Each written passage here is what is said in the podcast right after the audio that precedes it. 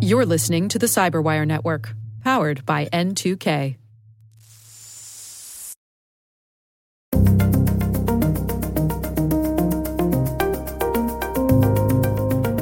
Two thirds of all data breaches in the last year were caused actually by insiders. And yet, only about 10% of security budgets and activity are focused on insiders. Hello, everyone, and welcome to the CyberWire's Hacking Humans podcast, where each week we look behind the social engineering scams, the phishing schemes, and criminal exploits that are making headlines and taking a heavy toll on organizations around the world. I'm Dave Bittner from the CyberWire, and joining me is Joe Carrigan from the Johns Hopkins University Information Security Institute. Hello, Joe. Hi, Dave. Got some good stories to share this week, and later in the show, my conversation with Joe Payne from Code 42. We're going to be talking about insider risks.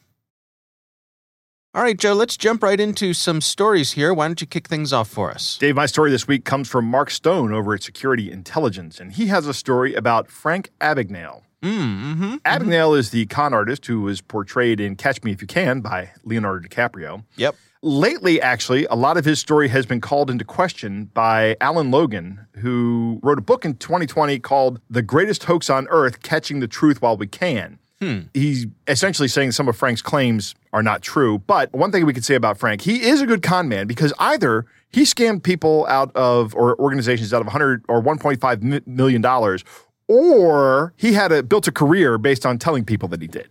so either way, Either way, right. He's, he's not he's not uh, built his uh, his career on a foundation of being up and up. Right. okay, Uh, fair so say what you will about him. I still have a little bit of respect for the man. I still have respect for the man. I'll say. All right. All right. Uh, anyway, the article it talks about why social engineering works, and one of the sections in the article is who is susceptible, and of course, the answer to that question is everyone. Mm. Abagnale does have his own security consulting company, so it's nice to hear other people say that. That's correct. Everybody is susceptible. Sure. And Abagnale says that people in the enterprise are just as vulnerable as people at home. I have a good explanation for that, Dave. It's Okay. That they're still people. right? okay. Their vulnerability doesn't change based on where they're working. Uh, okay. The key point that he makes is that everyone can be scammed. It's not a sign of low intelligence, and we need to share when it happens to us. Mm. Uh, I think that is sage advice. The more we talk about these things, the more we inoculate each other about it. One of the other things he says is that the internet is making old scams much more accessible to more people. He talks about in the old days you had to pick up the phone and call somebody. Now you don't need to do that. You can email a thousand people at once, Right. A million people at once. He has this this concept in his practice of the art, I guess. He calls it the ether. And this is a quote from him. Scam artists put individuals under what I call the ether. Ether is a condition of trust and or even infatuation with what is being presented to the victim. Getting a victim under the ether is crucial to all cons, no matter where or how they are perpetrated. The heightened emotional state makes it hard for the victim to think clearly or make rational decisions. Mm. And to get their victims under the ether, fraudsters hit the fear, panic, or urgency buttons. Mhm. Now, this is one of the things we talk about all the time. Uh, I would also say the greed button, but I think that might fall under the urgency button. Okay.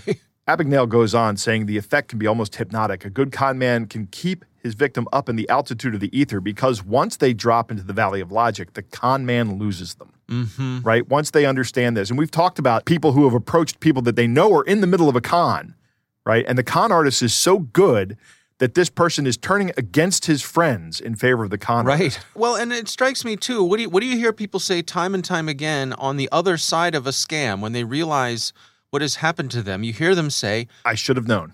"I should have known." I was going to say, "What was I thinking?" What was I thinking, right? Yeah. this is more from Frank. He says, to introduce the ether, the con artist asks questions to trigger emotional responses. Once a con identifies the trigger, whether it's good news, bad news, whatever it is, uh, he uses that as part of the pitch to drive you into the heightened emotional state. The questions he asks help him create a target profile that contains information that he can use in follow up calls or follow up interactions, I guess, to keep you under the ether until he seals the deal. Mm-hmm. All right. So this is very important. When somebody starts asking you questions, that to me is a red flag. I don't know. I was maybe I was raised in a more suspicious environment, but when somebody starts asking me questions, I, that kind of puts me off, Yeah. right? They're kind of. It's like they're doing uh, cold reading on you. Yeah. You know. Yeah. And I, I've also noticed, I don't know if this has happened to you, you know, sometimes you'll be walking through the mall or something and there'll be those folks who have the little little carts in the middle of the mall where they try to sell you things. Oh yeah. And one of the ways they try to hook you in is they'll say, Can I ask you a question? And I always say, No. right, me too. and I keep walking. But most people I say like, apparently "Oh, yes you can, and then I uh, keep walking. yeah. Oh, okay. What's the question? You know, and then what? You know, how do, do you are you frustrated with your pockmarked skin? You know, like My uh, pockmarked skin? what? Wait a minute.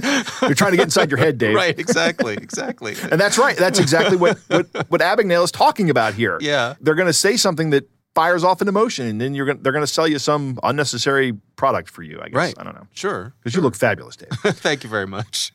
Two red flags and how you can defend yourself from them. In every scam, he says, no matter how sophisticated or amateur or whatever, every scam is going to have two things.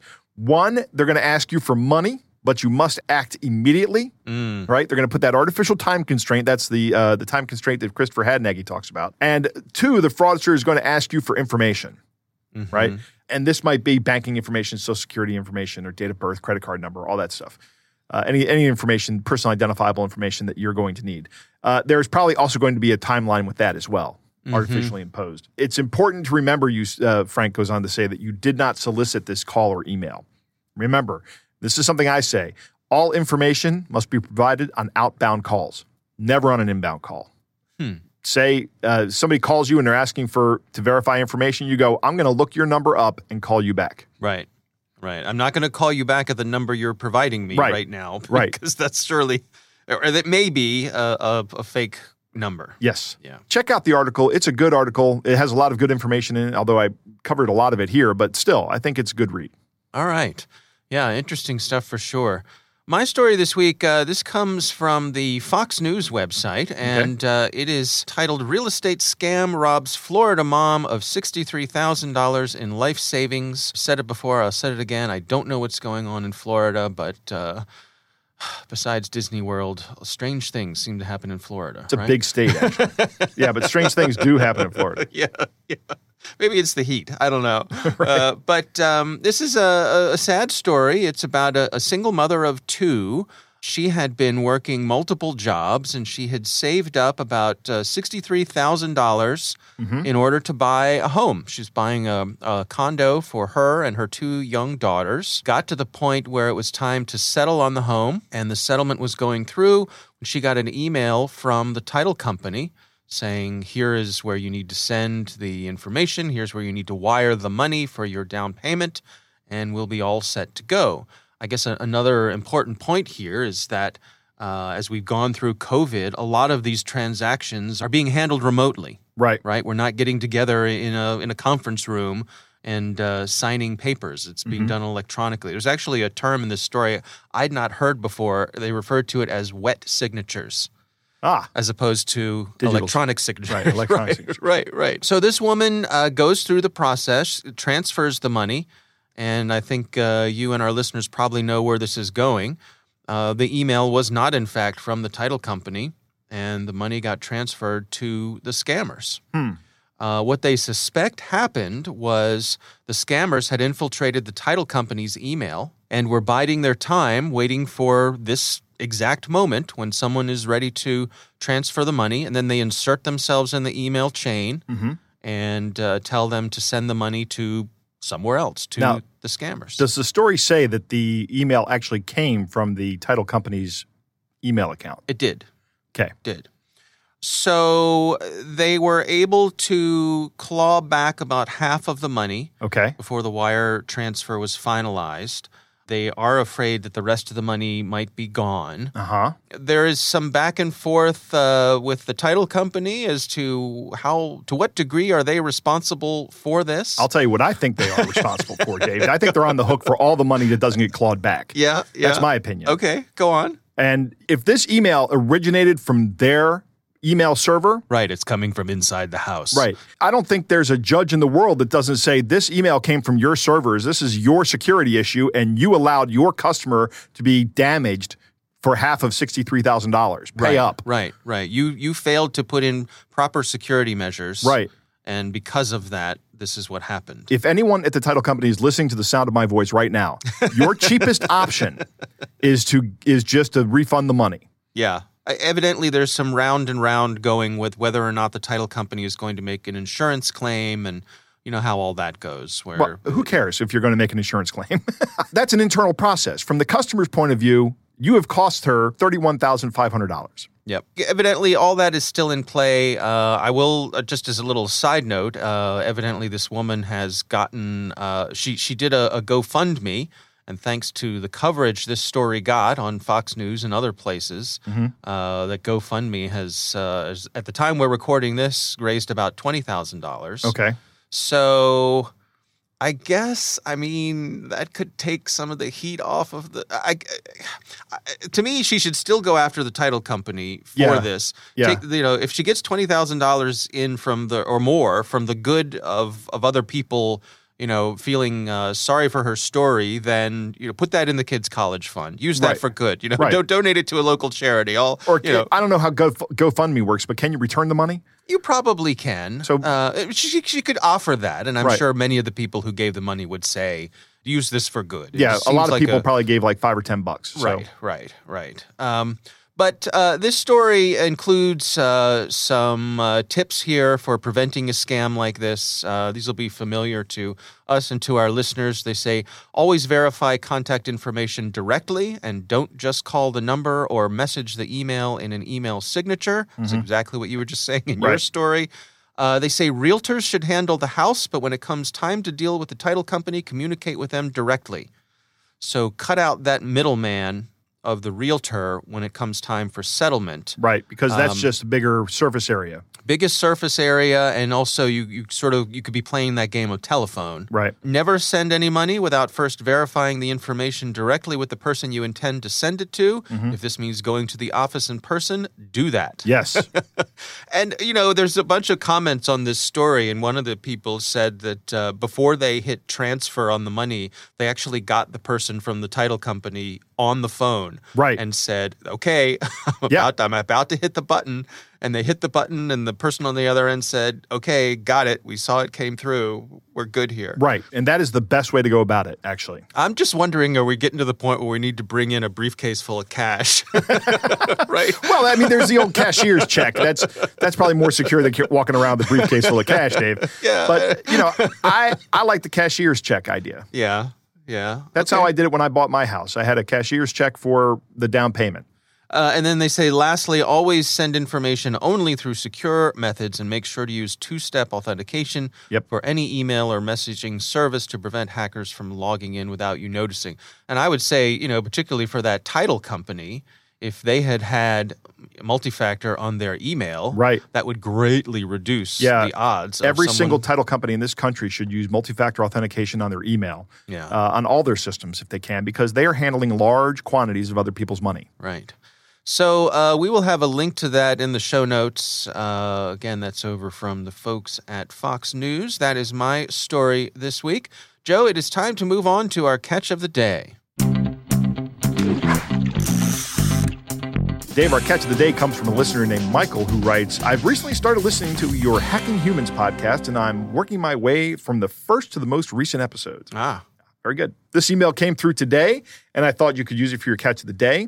In the meantime, I'll wait for the Australian dollar to drop lower so the US 35 million will be worth more to me. That's thinking, Michael. right, right. This email comes from is just says R&D and then it says anonymous at some crazy email address Yeah. and the subject is extremely urgent attention required. Mm, all right. It goes like this. Good day. I'm head of research and development special projects team of a pharmaceutical company. I'm based at the Central Research Center of WHO in Washington, D.C., USA. I have a highly lucrative business venture I would like to discuss with you worth 35 million US dollars.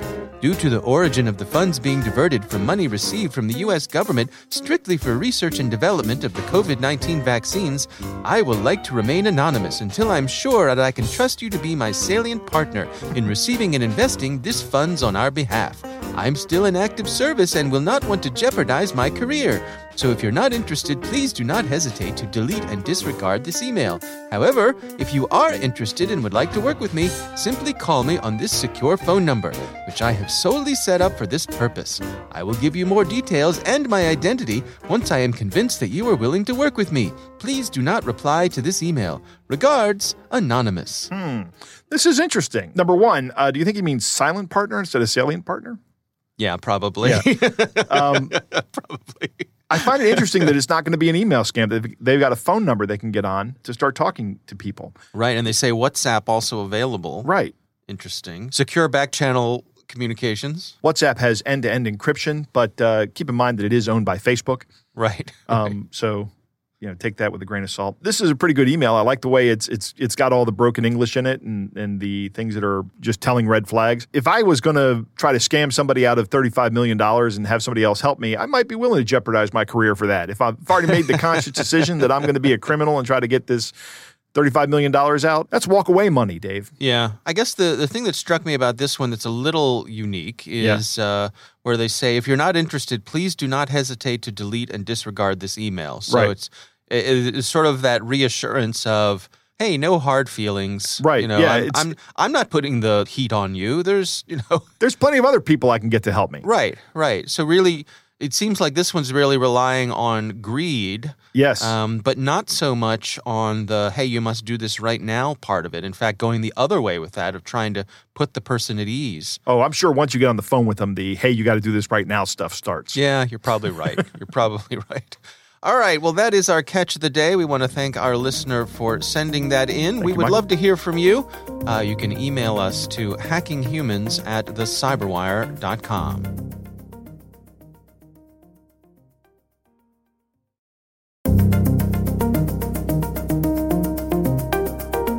right, Joe, I recently had the pleasure of speaking with another Joe, Joe Payne from Mm-hmm. Code 42, and we were discussing insider risks. Here's my conversation with Joe Payne. Let's start off with, with just sort of an overview here about why this matters. I mean, wh- why the increased focus on insider risk? Well, it's a it's a great question. It's actually, I think, the fastest growing area of of risk uh, for organizations today, even faster than um, external. You know, we have some data that shows that two thirds of all data breaches in the last year were caused actually by insiders. And yet, only about 10% of security budgets and activity are focused on insiders. And there are really three reasons um, why you're seeing this dramatic uh, increase in insider risk. The first is we've all deployed collaboration technology and sharing technology that has made our employees really productive, which is fantastic. Things like Slack and Teams and Box and OneDrive. These are great technologies for sharing and collaborating, but they also make it really, really easy to share data outside the organization, either accidentally uh, or on purpose. The second thing is that all data is portable today in a way it didn't used to be. If I wanted to steal some information from my company 20 years ago, I would have had to come into the office at night and I would have had to, you know, Xerox things, and I, I and I would have known that I was doing something wrong, and that um, not only would it be harder to do because I got to Xerox a bunch of files, but um, also I know for sure that this was not the right thing to do. Whereas today I can just drag a file folder from one side of my desktop to the other, and all of a sudden I have some of the most important data that the company has. So portability of data is the second reason, and the third reason is employees. Employees are switching jobs today more than they've ever done, and that, that's the number one risk indicator that you might have a data breach is a, a departing employee. 60% of employees say that they took data from their last job to specifically help them in their current job. So they took that data from company to company. That's 60%. That's an incredibly high number of people who admit to taking data. So when you combine uh, technology, portable data, and portable employees, employees that typically stick around between three and four years in a job, you've got sort of the perfect mix of things that are happening that are creating this insider risk problem. Insider risk is a much broader approach and appreciation of the problem that employees create by moving data around. Insider threat immediately assumes bad intent uh, on actors, and it's a way to paint the problem as people doing bad things on purpose. And we really don't believe in that approach because a lot of the risk created is by accident or it's people trying to just get their job done and they have good intent. And so let me give you an example of that. Let's say I uh, want to share with my boss a document that is sort of a plan for the next quarter, and I decide to use my Dropbox account to share that document because I use Dropbox for my kids' soccer team, and it's a really easy way to collaborate on a document and work on it together. And so mm. I send an email to my boss and say, Here's a document, let's work together on this.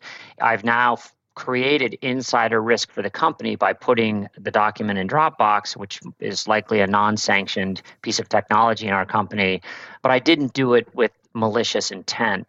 And so I think to describe that as an insider threat isn't accurate. To describe it as insider risk is is absolutely accurate. Contrast that with uh, an employee that's maybe leaving in the next couple of weeks, and um, they take information like a customer list and they upload it to their Gmail account and send it to themselves.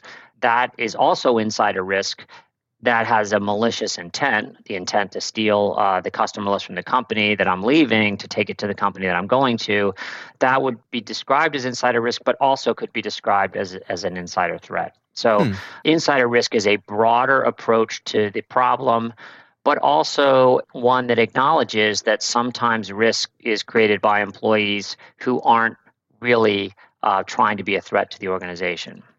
Yeah, and I mean that what reminds me of is is the notion of you know shadow IT, where people are are kind of creating their own workarounds because maybe using something like a Dropbox folder is easier than the tools that the company provides. Well, honestly, we as a tech and security industry have a little bit of the uh, the blame that we should take in this process because the reason people create shadow IT is because we get in the way of of them trying to do their jobs. So if you look at sort of how people have tried to address insider threat and insider risk over the last few years, most of that are, are with solutions that block collaboration that say, oh, uh, we're not going to let you put files on a thumb drive. We're not going to let you email certain documents back and forth to people.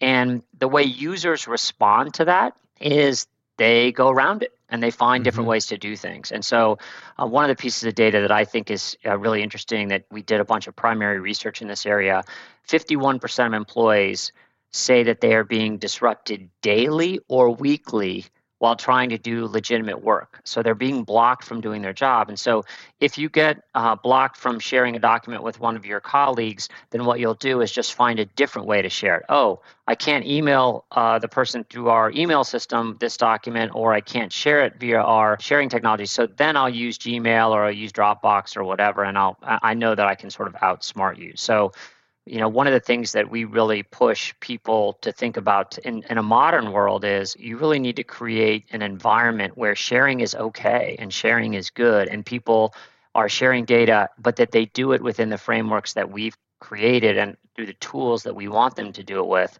And by not blocking them they're less likely to to push data around our controls well, I mean, let's dig into the framework that you all have outlined here, that your insider risk management framework. What are the key components?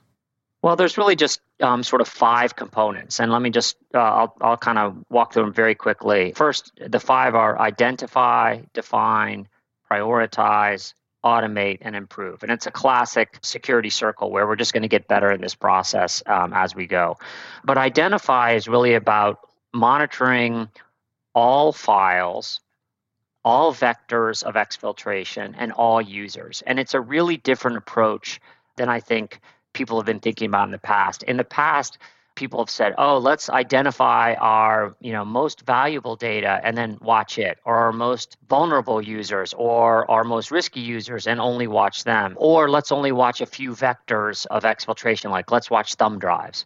But mm-hmm. in today's world, what's interesting is all users have really important data. I mean, all users, whether they're in HR and they have payroll data, whether they're salespeople and they have uh, customer data, whether they're developers and they have source code data. I mean, everybody has valuable data. So, watching all users is important. Watching all files is important. It's impossible to accurately identify which files in an organization are are valuable. And so uh, figuring out, saying like, hey, we're only going to watch some of them and we're going to leave it up to the users to say this is an important file, the same users who might want to exfiltrate those files. It, it doesn't make any sense. And so, and then all vectors, that's probably the biggest change is that look, there's Dropbox, there's Gmail, there's Yahoo Mail, there's private GitHub accounts, there's all kinds of sync and share products out on the market. So users have dozens of ways to exfiltrate data that they didn't have before. So you have to sort of watch all those. So identify is is step 1 of the framework. Define is step 2, which is really defining between uh, trusted and untrusted activity. So, for example, if I share a document with you via Slack and you are one of my colleagues, great. Trusted activity shouldn't raise you know raise any um, bells. There shouldn't be any alarms for that. That happens 200 times a day across organization or more depending on how big your company is. So we don't want to get in the way of that collaboration. But if i share a document with another friend of mine who also uses slack at their company but they're not in my company wait that's an untrusted uh, domain because it's outside of our organization. I need to hmm. define that that's untrusted so that we will uh, raise some alarms and it won't block that activity because it might be legitimate, but we will identify it and identify it as risk. Part three of the framework is prioritize, which is how do we triangulate the files, the vectors, and the users to prioritize what insecurity we need to pay attention to. That's best illustrated with an example. So if I have a normal uh, employee, what I would call a low risk employee who's moving a business document via Gmail, you know what? That's probably a low risk thing that that might happen a lot and I'm not going to pay a lot of attention to it. But if I have a departing employee, someone who's put in their notice and they're and they're leaving and they're moving source code and they're putting it in a private GitHub uh, repository, those right. three things, um, and you laugh, but this happens every day. And, and, it happens to be encrypted, right? yeah. Well, well, that's funny you mentioned that one. That's an that's that's a we call that a risk indicator, and and the fact that somebody uses zip files is a a big time risk indicator because hmm. people don't really use zip much anymore, other than to obfuscate and encrypt files that they want to take with them. So that prioritize brings to the forefront the things like that that we really need to pay attention to. And then automate and improve are the last two steps. They make their common sense steps, which is, you know, we need to look at a right size response. Hey, for the person that's sending that thing via Gmail, let's uh, have the system automatically just send them an email that says, hey, you shouldn't be using Gmail. You know, you should use our standard uh, email system when you're uh, sharing documents, or you shouldn't be using Dropbox. We use Microsoft OneDrive here at this company, and here's a training video. And then for the person that obfuscated the source code, okay, we're, we're going to automate a case process and start a case and all that kind of stuff. So automating is really important in security because there's so much activity happening. Um, mm. In order to handle prioritized events, you really got to automate. And then the last one is improve. And it's just this, that cycle of constantly looking at, okay, turns out that some of these cases were less important than others, and how do we tune the system? And you'll do that in any system you work at. So it's a very, fairly straightforward uh, framework. We think it's going to be helpful for people as they address the insider risk problem. How does an organization go about uh, implementing something like this, but then also avoiding, you know, those unnecessary speed bumps or hurdles or roadblocks that, I mean, even just, you know, come with change? I think one of the most important things that we, we talk about the three T's of addressing insider risk. And the first one is transparency. So, as you point out, organizational change is challenging. And one of the things that security teams sometimes don't think about first, because in security, we often are not transparent. We want to be stealthy. We want to um, quietly uh, sit in the shadows and watch for activity. But in this case, in the insider risk problem, you want to be transparent. You want the organization to understand exactly what you're monitoring and why. So we monitor all files that leave the organization and go to untrusted sites that should be something that organizations communicate about to their employees. That in itself, just being transparent will not only earn trust, but it will also slow down the exfiltration that's happening. Because mm-hmm. many organizations aren't watching the store, and employees know that. It's like, well, everybody else, when they left, they took all the data. So how come I can't take the data? And so letting them know that you're going to watch the store, I think, is super important. So the second T is training. And, and it, it sounds obvious, but a lot of employees today don't know what they own versus what the organization owns. Hey, I built that uh, little widget. Um, it was my source code. I wrote it, so I just want to take a copy of it with me when I go to my next job. Or I worked on those prospects. That's my pipeline, my sales pipeline. So when I leave this company and go work for our competitor, I want to take that pipeline with me. No, that's not allowed. You you know you were paid to do those things, and the company owns that information. So just some basic training on um, what is intellectual property and what you're allowed to take with you um, or what you're allowed to use outside of a work is really important. In addition to, we find all the time that people don't realize, oh, wait, we're supposed to share documents using G Drive or OneDrive or Box. I thought we were supposed to do it with Dropbox. It's like, no. So training, super important. And then the last thing, that last T is technology. Having the right technology in place in order to monitor will put teeth in the policy and, and help people understand that, oh, wow, people are watching the store. And if somebody does do things, there are consequences for taking data.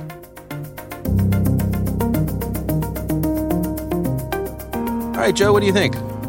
Good interview some interesting points come out of this. Two thirds of data breaches were caused by insiders. Mm. I'm not surprised by that, actually, mm-hmm. Uh, mm-hmm. especially with the nature of our podcast, right? Yeah. Uh, that doesn't mean that two thirds of these breaches were caused by malicious insiders. I'm going to get to that in a minute. Right. The collaboration technology is a is a real vector for these things. He talks about Slack. I mean, I, I have Slack at my office and I'm actually on a couple of different channels that that are outside of my office, that are you know outside of my domain, where I can collaborate with other people in different environments. Now, I don't send files to them, but I sure could. Yeah. The tool lets me do it. Yeah. It's interesting. And the other thing he says about this is that data is much more portable. And the point he makes about 20 years ago, you would have to either, well, maybe maybe 25 or 30 years ago, you'd have to make copies of everything. Mm. Physical copies. You'd have to know that you were doing something malicious in order to do it. And most people actually aren't malicious right? Right. That's why society works. That's that's part of human evolution. We we we generally try not to take advantage of each other. There are a few of us that do. Yeah.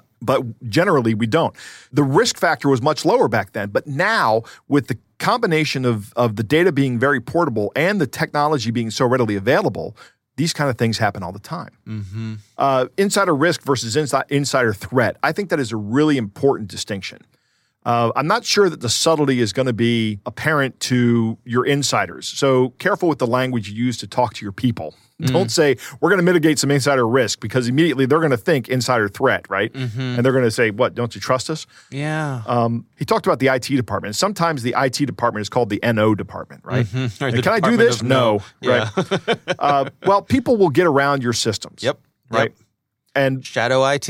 Exactly. And yep. one of the things you have to remember is that IT is something you do for people, not to people. right? Yes. And it's you're you're trying to provide them with the ability to get their job done. And if they're coming to you and asking you for a way to to move files, be receptive to that. Mm-hmm. All right. Say, let me get something up and running. You probably already actually have that. If you have if you use a Microsoft solution like Office 365 or Microsoft 365, whatever they're calling it these days, you probably already have OneDrive, which is a great file sharing solution. Google has their version. There's, Google has, you know, there's yeah. Dropbox. I mean, there's there's no shortage of them right. available. Yep. yep. When he's talking about his five point plan, the identify, define, prioritize, automate, and improve. One of the most key points that we talk about here in identify, everything is valuable.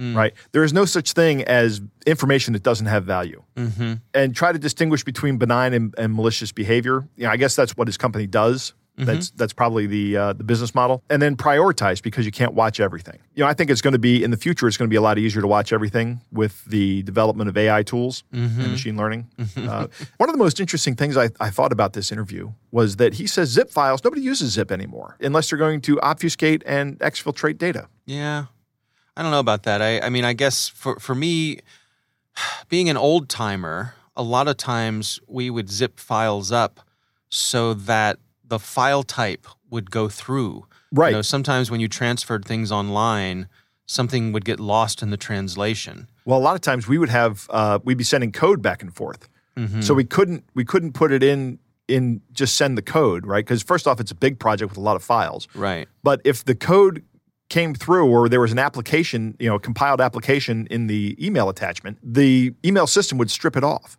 Yeah. So we right. would zip it. Right, right. And so I suppose it's, you know, this is, could very well be an example of me uh, continuing along with old thinking that really doesn't apply anymore. Like, Right.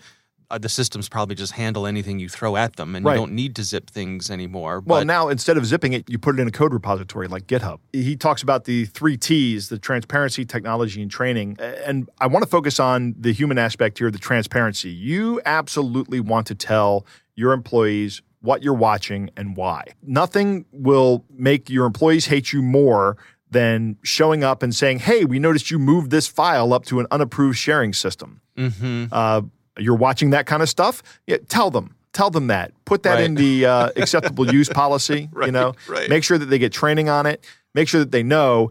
That way, when you come and you say, "Hey, you moved this to an unapproved sh- uh, sharing platform," they go, "Oh, I shouldn't have done that. Let me pull it back down." Yeah. They realize that's their mistake. Fairly, uh, if you don't tell them that, how do they even know that's a mistake? Frankly, that's not their mistake. Yeah. I have an acquaintance uh, who uh, I know through a, a volunteer organization that we both work with. And, uh, and he's a business owner. And uh, through COVID, when his employees went to work at home, he installed every possible kind of monitoring software on their computers that was available. Like, Right. you know, webcams, you know, timers, mouse movements, like everything and he comes back to talk to some of us, you know, other people who who've had business experience. He says, "I don't understand why I have so much turnover compared to my competitors." and we're like, "Hmm, I don't know. What a mystery, Right. You know." That is a, uh, the, the point completely different problem. there- there's a fine line here, and I think, as you say, tell people what you're doing, why you're doing it, and and get buy-in. Don't just say this is what is happening and here is why, and you know we are watching all the time. Make say these are the things we're trying to protect against, and these are the things we put in place. Right. and let them be a part of the solution. Maybe they have suggestions, or they can come to you and say, you know, I think that's a little intrusive, and here's why. And so at least you're having a conversation and you're being collaborative. It's not Right. just uh, uh, you know something coming down from the, the boss mountain, Right. right? yeah, Boss Mountain. All right. Well, our thanks to Joe Payne for joining us. Again, he's from Code 42. We thank him for taking the time. That is our show. We want to thank all of you for listening, and we want to thank the Johns Hopkins University Information Security Institute for their participation. You can learn more at isi.jhu.edu. The Hacking Humans podcast is proudly produced in Maryland at the startup studios of DataTribe, where they're co building the next generation of cybersecurity teams and technologies. Our senior producer is Jennifer Eiben. Our executive editor is Peter Kilpe. I'm Dave Bittner. and I'm Joe Carrigan. Thanks for listening.